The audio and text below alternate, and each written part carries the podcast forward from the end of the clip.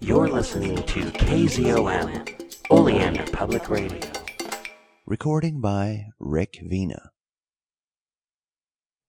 Astounding Stories 10, October 1930, by Various, Section 7.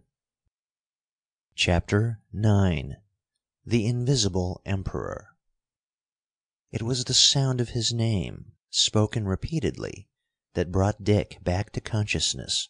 He opened his eyes, blinking in broad daylight. He stared about him, and the first thing he saw was Luke Evans regarding him anxiously from a little distance away. He saw that it was Luke who had spoken. He had heard the old man distinctly. The condition of inaudibility was gone. Not that of invisibility. Dick stared about him in bewilderment. For a moment, before he quite realized what had happened to him, he thought he had lost his mind. Underneath him was a thick rug, beneath his head a pillow. He could feel both of them, and yet all he could see was the open country, a clearing with shrubbery on either side, and beyond that a luxurious growth of tropical trees. Under him, to all visual appearance, was the bare ground. He moved, and heard the clank of chains. He looked down at himself. His wrists were loosely linked to a chain that seemed to stretch tight into vacancy and end in nothing. His ankles were bound likewise. And both chains appeared to be of solid silver, but thick enough to give them the strength of iron. Then he perceived that old Evans was bound in the same way. "Rennell, Rennell," repeated the old man in a sort of whimper. "Thank God you've come out of it. I was afraid you were dead." "What's happened?" asked Dick. "Where are we? Didn't they get us?" "They've got us, damn them!" snarled old Evans. "All the rest burned to cinders, those fine fellows, Rennell. You were thrown unconscious but none of my tough old bones were hurt. They pulled us out of the wreckage and brought us in here and tied us with these silver chains." "In here? But where are we?" demanded Dick, trying to pass his hand across his aching forehead, and realizing that the chain, though it seemed fastened to nothing, was perfectly taut. "In one of their damned invisible houses," whimpered the old man. They're fireproof. Nearly all our bombs fell on the tarmac, and they did hardly any damage at all. One of those devils was bragging about it to me. I couldn't see anything but his eyes, and they've taken away my gas box," wailed old Luke. Dick cursed comprehensively, and was silent. The burning rage that filled him left him incapable of other utterance. Silver chains! They must be madmen. Yes, that was the only explanation. Madmen who had escaped from somewhere, obtained possession of scientific secrets, and banded themselves together to overcome the world. If he could get the chance of a blow at them before he died He heard a door swing open. A door somewhere out on the prairie. Two men sprang into sudden visibility and approached him. There was nothing invisible about these men, though they had seemed to have materialized out of nothing. They wore the same black, trimly fitting uniform that Dick had seen in the White House. They were flesh and blood human beings like themselves. "I congratulate you upon your recovery, Captain Rennell," remarked one of them with ironical politeness. "Also upon your shrewd coup. Needless to say, it had no chance of success, but we were misinformed as to the hour at which you might be expected. We thought it would take the fools at Washington a little longer to puzzle out our location, and then we did not put quite sufficient force into our hurricane. Quite an artificial one, Captain." Dick, glaring at them, said nothing, and the one who had spoken turned to his companion, laughing, and said something in a foreign language that he did not recognize. "His Majesty the Emperor commands your presence, and that of this old fool," said the first man. "Do not attempt to escape us. Death will be instantaneous." He drew a glass rod from his pocket, the tip of which glowed with a pale blue light. Again he spoke to his companion, who moved apparently a few feet distant out on the prairie. Suddenly Dick saw old Evans's chain slacken. Then Dick's slackened too. He understood that he was unbound, though his wrists and ankles were still loosely fastened. The second man took his station beside Luke Evans and motioned to him to rise. The first man beckoned to Dick to do the same. The two prisoners got upon their feet, trailing each a length of clanking chain. Each of the two guards covered his captive with the glass rod and motioned to him to precede him. Choking with fury, Dick obeyed. He had taken a dozen steps when his guard uttered a sharp command to halt, at the same time shouting some word of command. The edge of a door appeared, also seeming to materialize out of space. It widened, and Dick realized that he was looking at the unpainted inner side of a door whose outside was invisible. Beyond the door appeared a flight of steps. Dick passed through and descended them. He counted fifteen. He emerged into a timbered underground passage, well lit with lamps, filled with what seemed to be mercury vapor. Behind him walked his guard. Behind the guard he heard Luke Evans shambling. Both chains were clinking, and again Dick's fury almost overcame him. He controlled himself. He had no hope or desire for life, but he meant to strike some sort of blow before he died, if it were possible. They turned out of the timbered passage, Dick's guard now walking at his side, the glass rod menacing his back. Dick found himself in a large subterranean room of extraordinary character. The walls were not merely timbered, but paneled. Pictures hung upon them. There were soft rugs underfoot. There was antique furniture. Everything was in plain sight. There was a door at the farther end, from beyond which came the murmur of voices.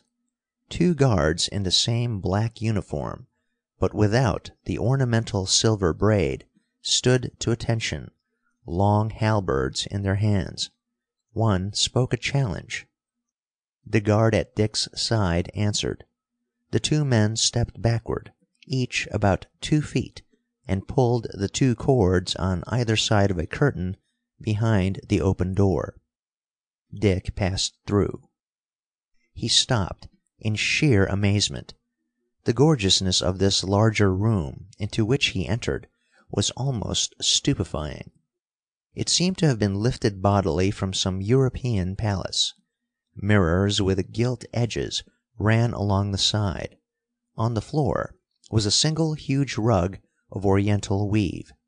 At the farther end was a throne of gilt, lined with red velvet, in which sat a man. An old man of perhaps eighty years, with a gray, peaked beard and fierce, commanding features. On his head was a gold crown, glittering with gems. About him were gathered some two score men and a few women. Those ranged on either side of the throne wore, like its occupant, robes of red, lined with ermine. The rank behind wore shorter robes, less decorative, but no less extraordinary. They might all have stepped out of some medieval court. Behind this second line, and half encircling them, were officers in the black uniform with the silver braid. There had been chattering, but as Dick passed through into the room, it was succeeded by complete silence. Dick fixed his eyes upon the old man on the throne. He knew him knew him for a once famous European ruler who had lost his throne in the war. a man always of unbalanced mentality, who, after living for years in exile, had been reported dead three years before; a madman who had vanished to make this last attempt upon the world, aided and abetted by the secret group of nobles who had surrounded him in the days of his pomp and power. Old men, all of those in the first line; madmen, too, perhaps, as madness begets madness; behind them younger men, infected by the strange malady and enthusiastic for their desperate cause. Yes, Dick knew this invisible Emperor, lurking here in his underground palace. He knew Von Kettler, too, in the second line, close to the Emperor's throne and among the women in their robes, grouped picturesquely about that throne, he knew Fredegonde Valmy.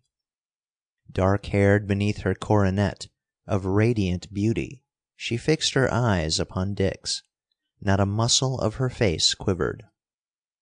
Then only did Dick see something else, which he had not hitherto observed, owing to its concealment by the robes of those grouped about the Emperor and the sight of it sent such a thrill of fury through him that he stood where he was, unable to speak or move a muscle.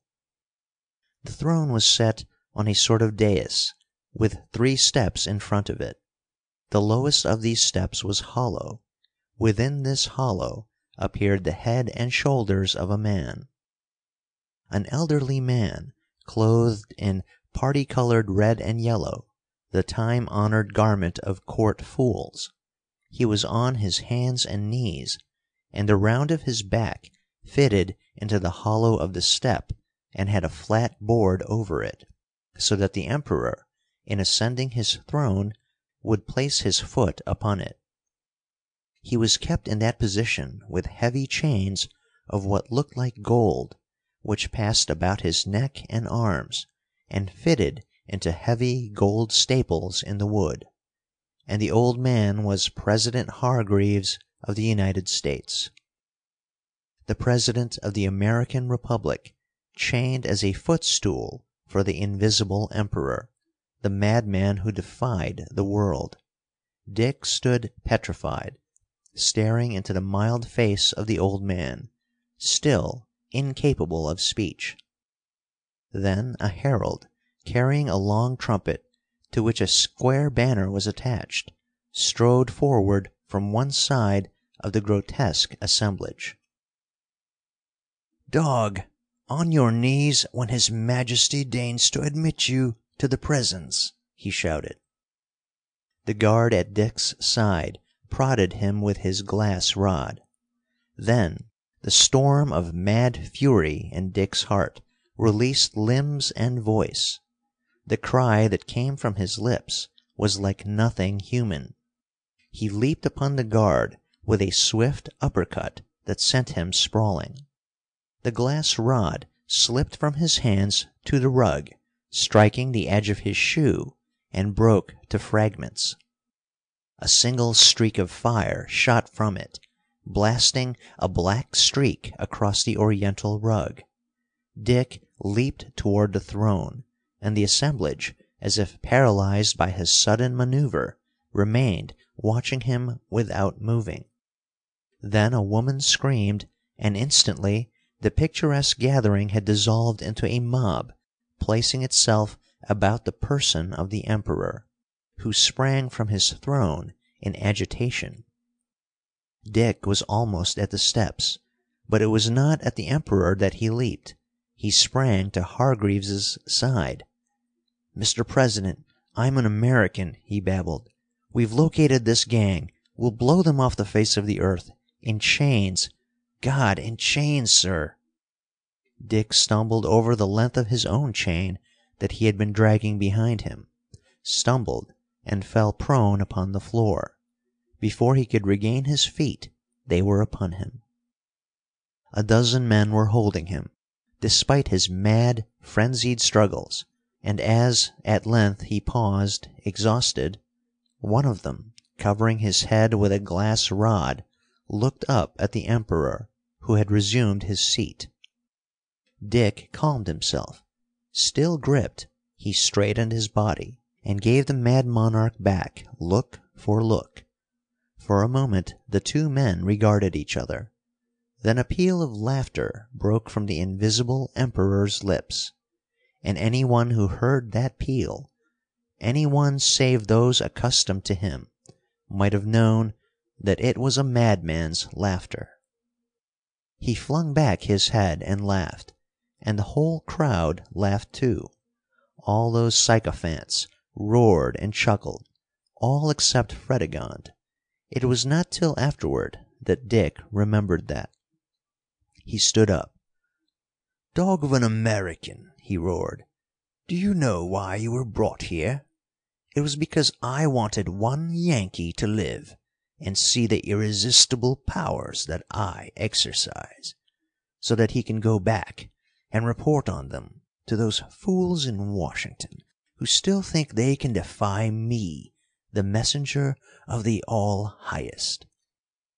I tell you that the things I have done are nothing in comparison with the things that I have yet to do, if your insane government of pig headed fools persists in its defiance.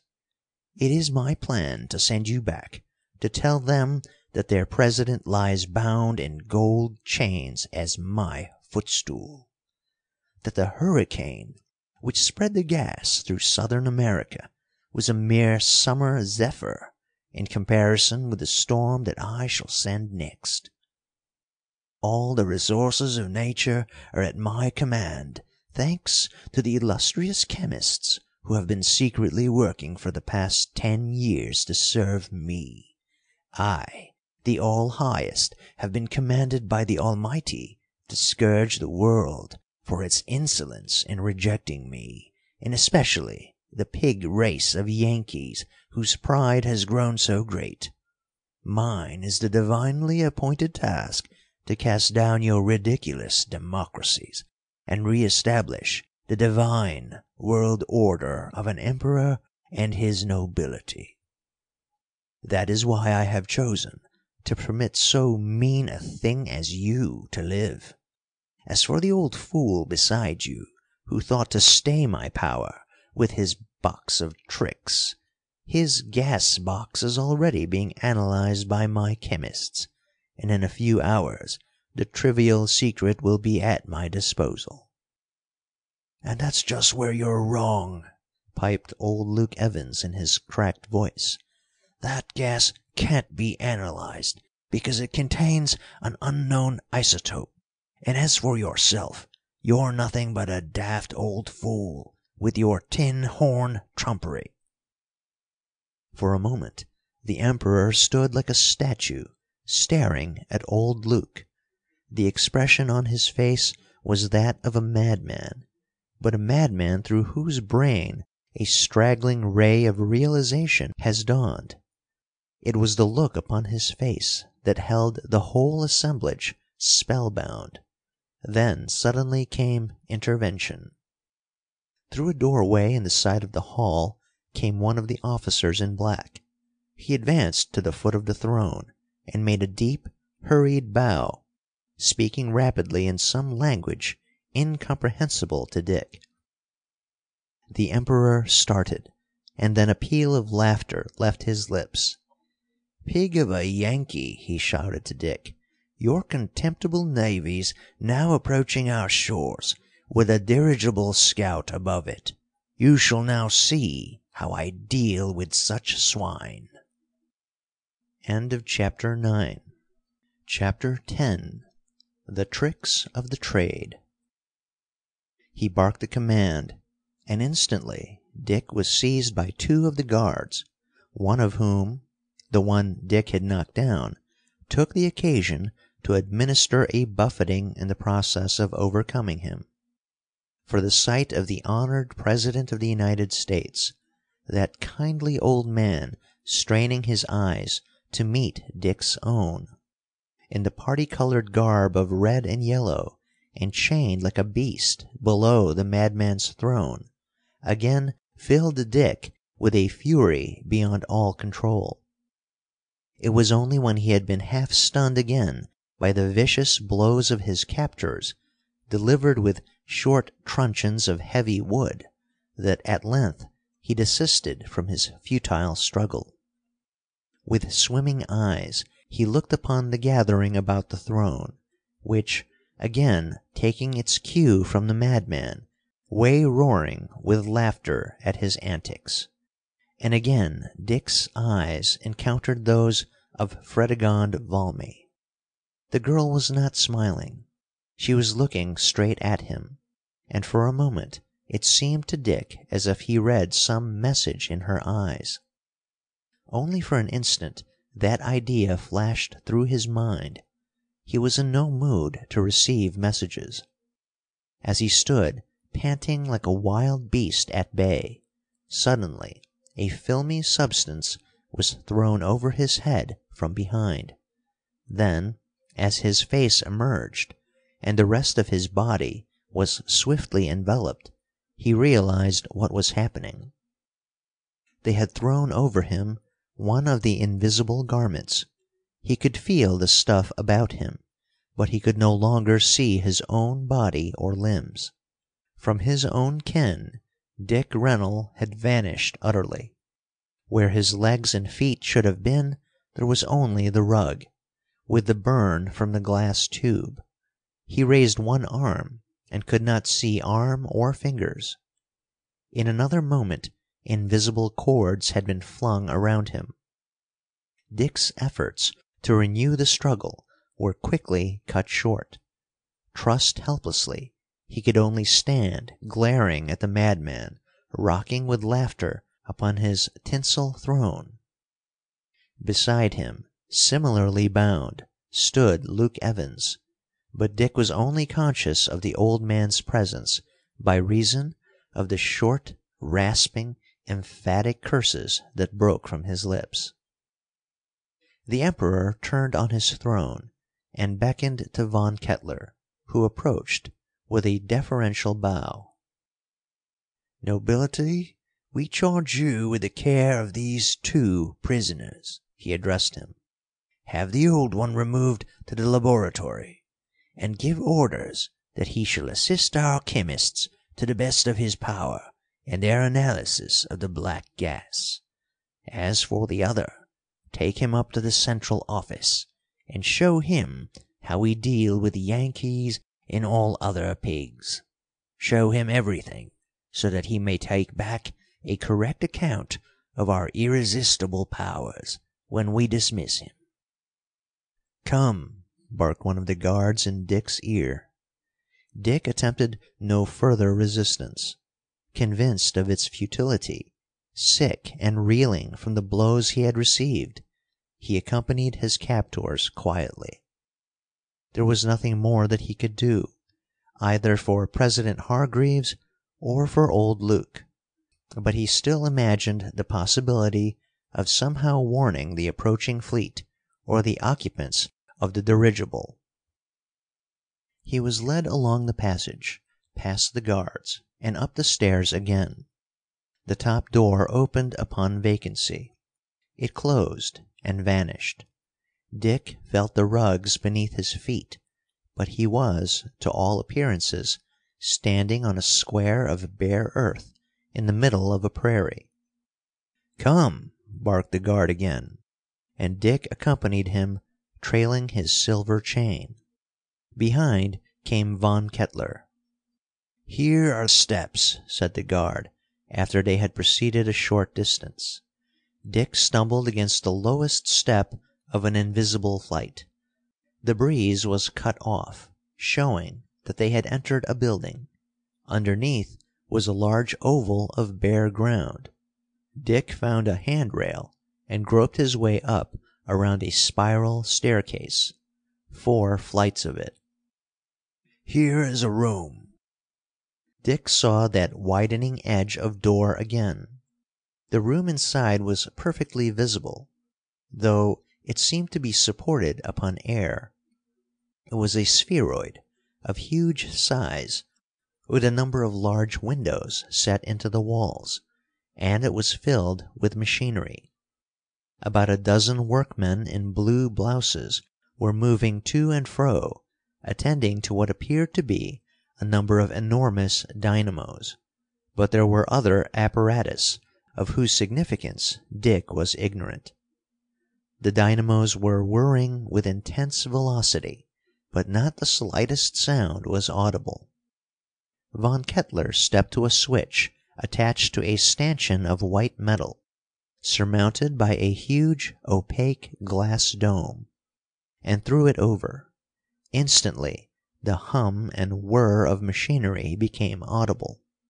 The sound of footsteps, the voices of the workmen, and the creak of boards beneath their feet.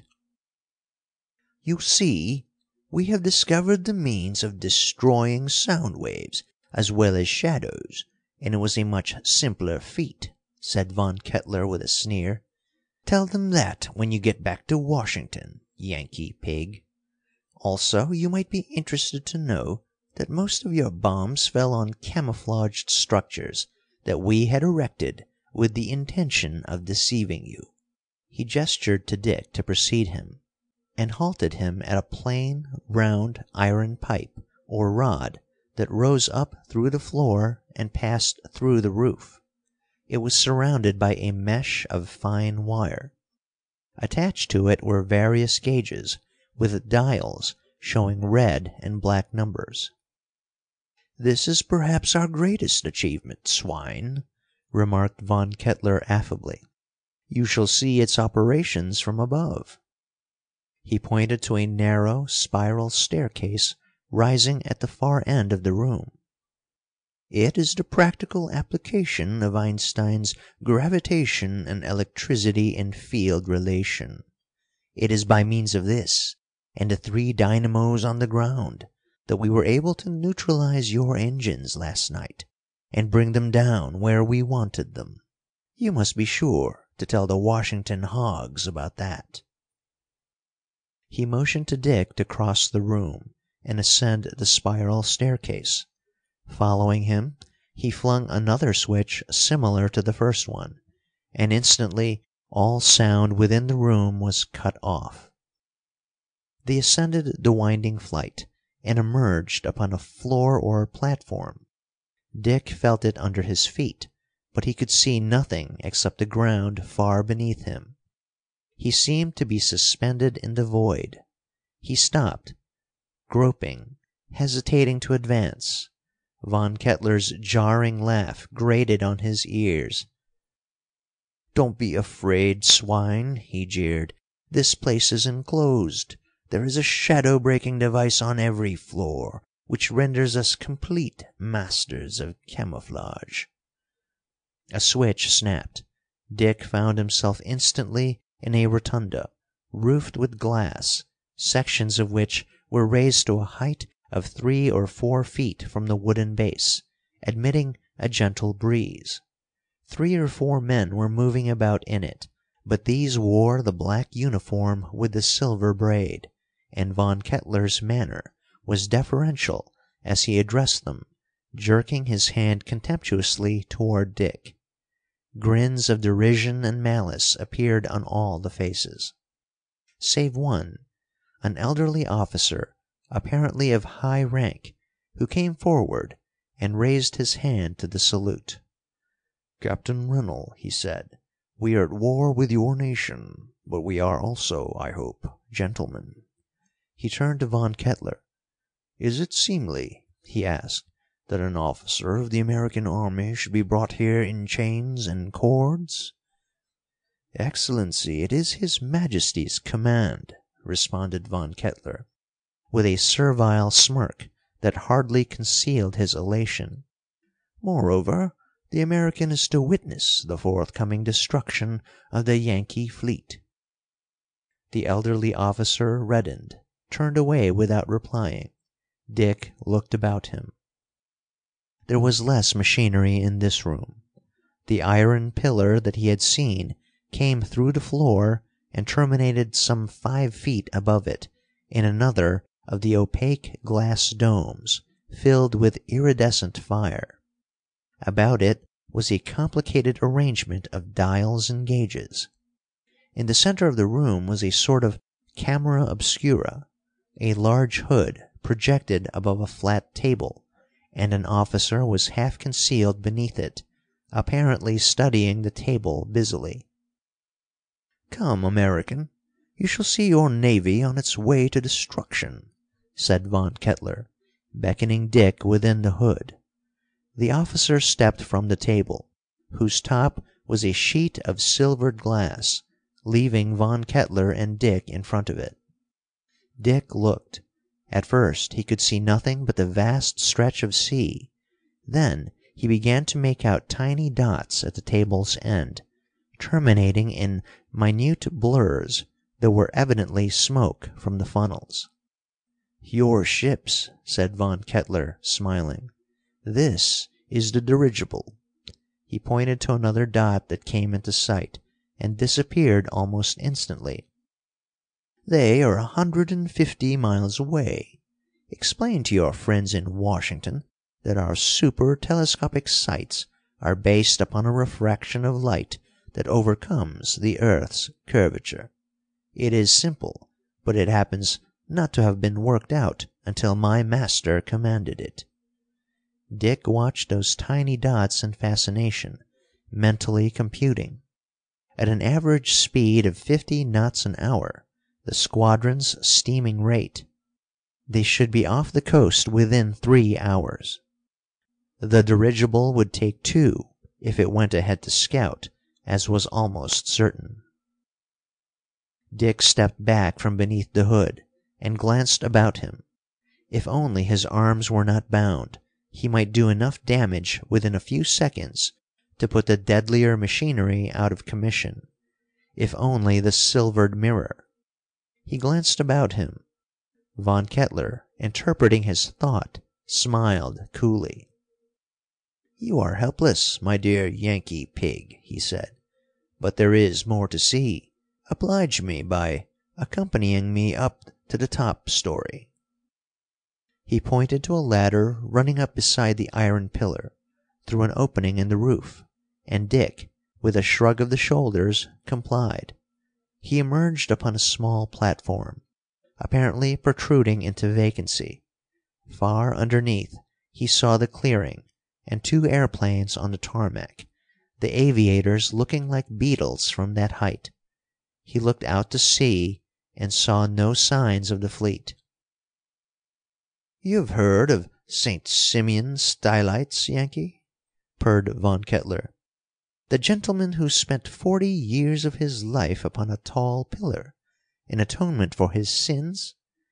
It is his Majesty's desire that you spend, not forty years, but two or three hours up here, meditating upon his grandeur before returning to earth. It is also possible that you will witness something of considerable interest.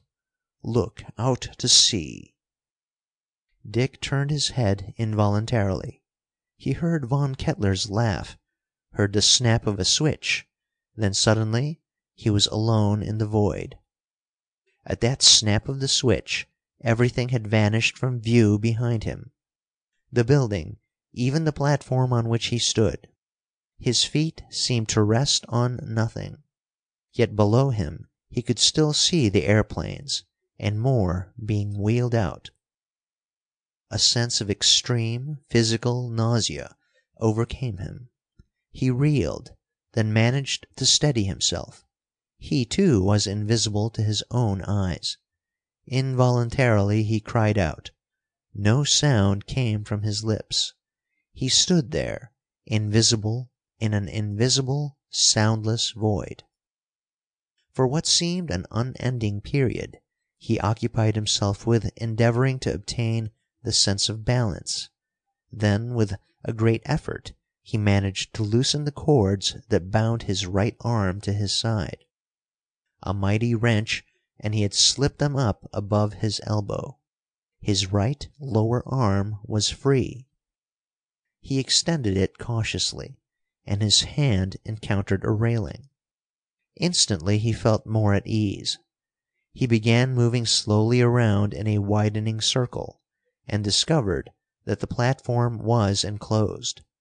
The further side was, however, open, and he began sliding forward, foot by foot, to locate himself. Once his foot slipped over the edge, and he drew back hastily. He felt on the other side, and discovered that he was upon what seemed a plank walk perhaps a hundred and fifty feet above the ground, with no rail on either side, and some six feet wide. Very cautiously he shuffled his way along it. It was solid enough, although invisible, but more than once Dick walked perilously close to one edge or the other. At length he went down on his hands and knees, and proceeded crawling until his movements were arrested by what was unmistakably a door. The plank bridge, then, connected the top stories of two buildings, but what the second was there was no means of knowing. The door was barred on the other side, and did not yield an iota to Dick's cautious pressure. Dick felt the frame. Beyond was glass, reinforced with iron on the outside, the latter metal forming a sort of lattice work. Cautiously Dick began to crawl up the rounded dome. Foot by foot he made his way, clinging to the iron bars, until he felt that he had reached the point of the dome's maximum convexity. He wedged his feet against a bar and rested. Only now was it brought home to him that it would be impossible for him to find his way back to the plank. A long time must have passed, for, looking out to sea, he could see the squadron now, minute points on the horizon, exuding smudges of smoke. The dirigible was still invisible. The airplanes had either left the tarmac or had been wrapped in the gas impregnated cloth, for both they and the aviators had vanished. Suddenly Dick had an odd sensation that the iron was growing warm. In another moment or two he had no doubt of it. The iron bar he clutched was distinctly warm. It was growing hot. He shifted his grasp to the adjacent bar, and even in that moment the heat had increased perceptibly. Suddenly there came a vibration, a sense of movement. Dick was being swung outward. The whole dome seemed to be dropping into space. He dug his feet and fingers under the hot rods, and felt himself sliding over on his back. Back back till he was lying horizontally in space, and clutching desperately at the iron bar, which was growing hotter every moment. The sliding movement ceased. It was as if the whole upper section of the glass dome had opened outward. But the heat of the bars was becoming unbearable, and gusts of hot air seemed to be proceeding from within. Hot or not, Dick's only alternative was to work his way back to the stable portion of the dome, or to frizzle until he dropped through space. Clinging desperately to the bars, he began working back, reaching from bar to bar with his right hand and dragging his feet, with the clanking chain attached, from bar to bar also. How he gained the base of the dome he was never able afterward to understand. The heat had grown intolerable. His hands were blistering. Somehow he reached it. He rested a moment despite the heat, but to find the plank walk was clearly impossible. In another minute he must drop. Better that than to fry there like St. Lawrence on his griddle. And then, just when he had resigned himself to that last drop, there came an unexpected diversion. Almost beside him a window was hung back. A man looked out. Dick saw one of the workmen in the blue blouses, and behind him, within the dome, what seemed like an empty room. Dick was slightly above the man. As his head and shoulders appeared, he let himself go, landing squarely across his back. he slid down his shoulders through the open window into the interior of the dome. The man, flung against the frame of the window by the shock, uttered a piercing cry. Before he could recover his stand, or take in what had happened to him, Dick had gained his feet and leaped upon him. His right hand closed upon his throat. He bore him to the floor and choked him into insensibility. End of Chapter 10 End of Section 7